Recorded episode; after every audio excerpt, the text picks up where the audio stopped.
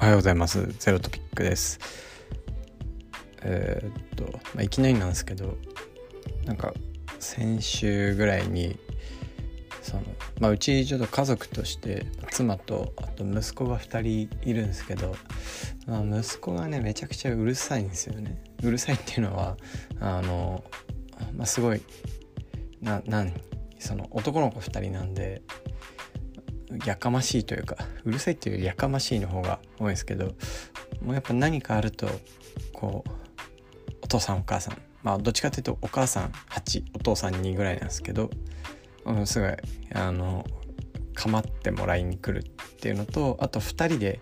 子供同士ですごいよく喧嘩したり、あるいはそのごっこで戦い合って、まあ、戦ってるうちに喧嘩になったりとか、まあ、とにかくもう家の中ずっとやかましいんですよ。で か, かわいいんですけど、それはそれででえー、っと子供たちがその寝室でねなんかうじゃうじゃやっててる時に、まあ、ふとその居間でその妻とふたりで、まあ、ソファーにペタって座ってたんですよね。でえー、っとまあなんか遊んでるなみたいな、その子供たちが騒いでる声聞きながら、なんか妻がふとねえー、っとその息子の友人のお母さんと、まあ、よくそのご家族と家族ぐるみで遊ばしていただいたりしてるんですけど、まあ、なんかそのお母さんと話してたんだけどつって、えー、っとなんかもうろくねんかみたいな、まあ、上の子はろくさいなんでろくねんかみ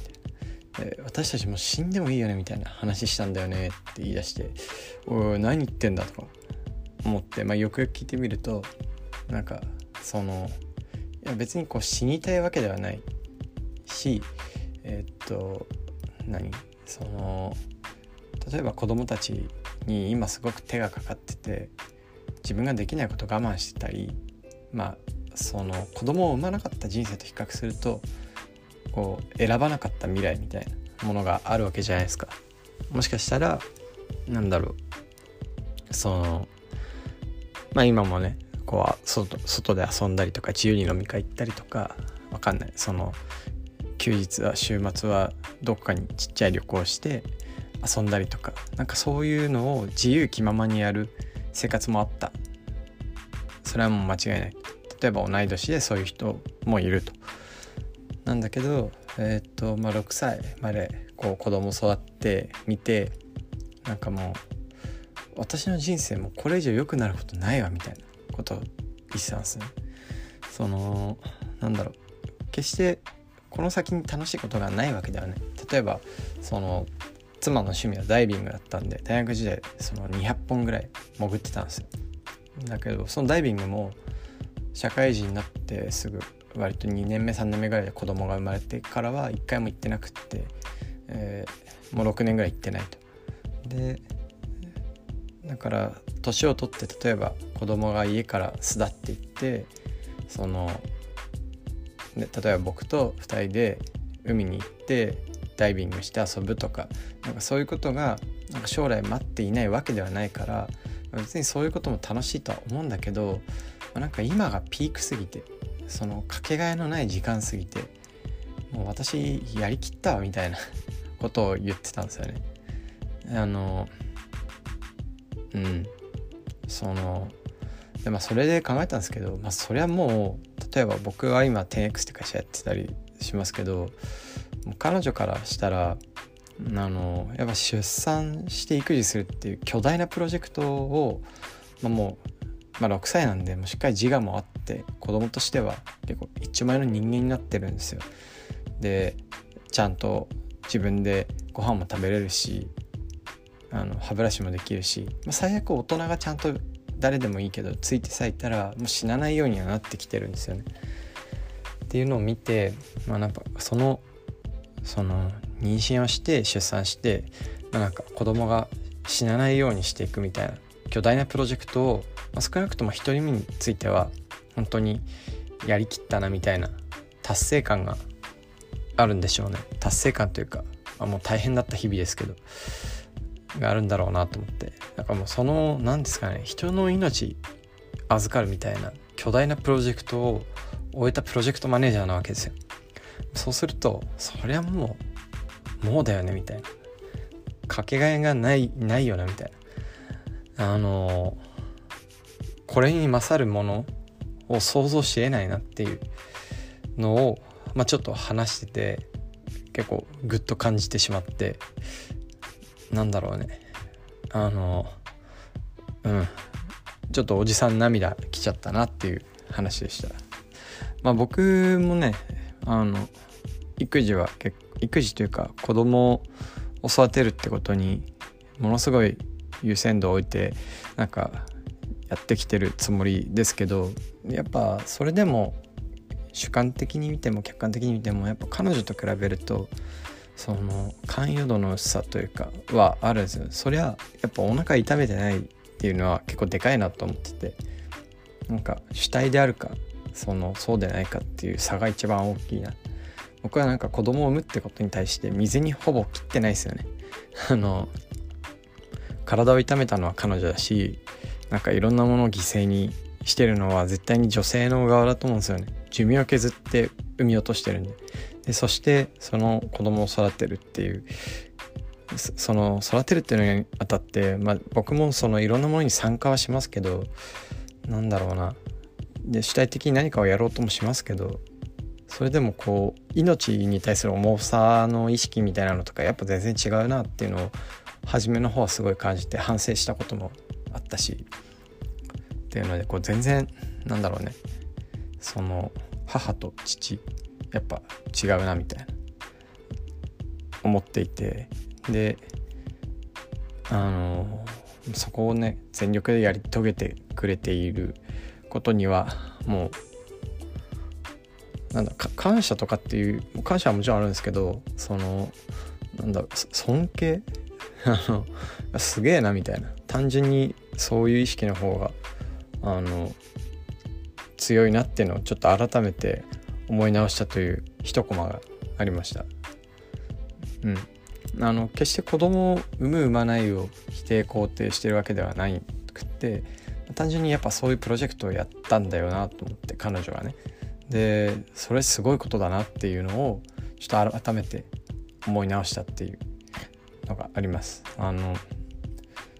っぱそのお子さんを育ててらっしゃる家庭の方は結構共感してもらえると思うんですけど、こう日々がすごく忙しいじゃないですか。やらなきゃいけないことに、えーっとまあ、自分の言うタスク、自分のプロジェクトがあって、そこに子供のプロジェクトがあって、で子供のプロジェクトはほとんど自分のプロジェクトの合間にぐさぐさ刺さってきて、なんだろう、すごくこう落ち着いた気持ちになれる時間って、ね、めちゃめちゃ貴重みたい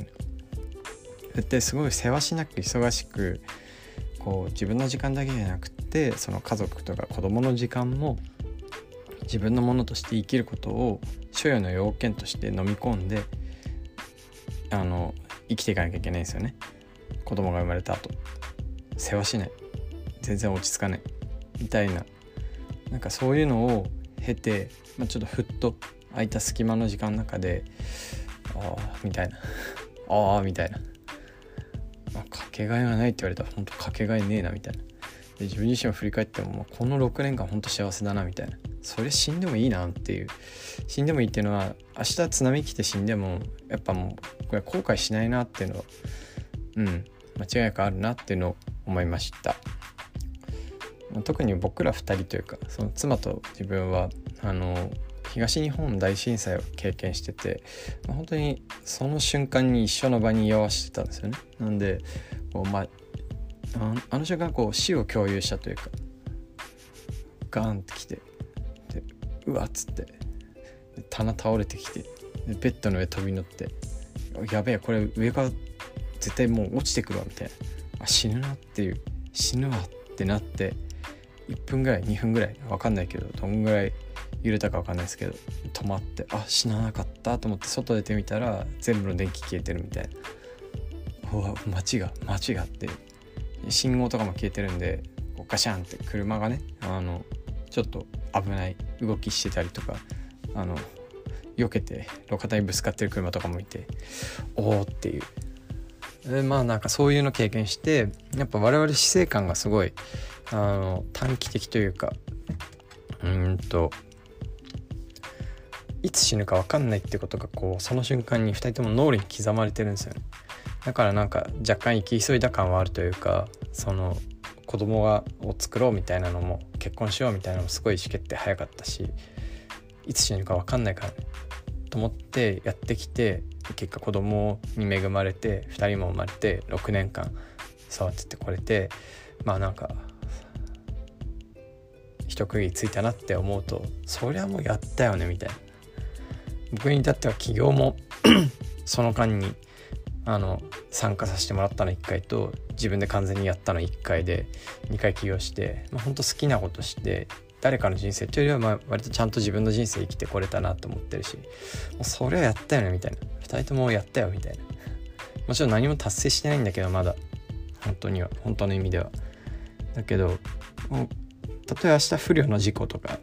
地震で死んでもなんか後悔ないよねみたいな、自分の思うまま生きたなっていう、なんかそういう自負はあるなっていうのをふたりで話してて思いました。うん。まあ自分が偉大な人間になるかどうかとか全然分かんないし、うん、分かんないですよね本当に。全然そういう器じゃないかなっても思ってるんですけど、やっぱすごいその死の死によって死のなんでなんですかね、あの例えば孫正義手術したみたいな話とか、スティーブ・ジョブズガンみたいな、その死を目の前にした後の人ってすごいなんですかね、自分のプロジェクトを進める原動力にされてるっていう話は、まあ、よく聞くかなと思ってるんですけど、まあ、僕らにとってはそれは子供であり起業だったなっていうふうに思います。うん、まあ、もっと頑張りたいですけどね、全然死ぬつもりないですけど、うん。まあなんか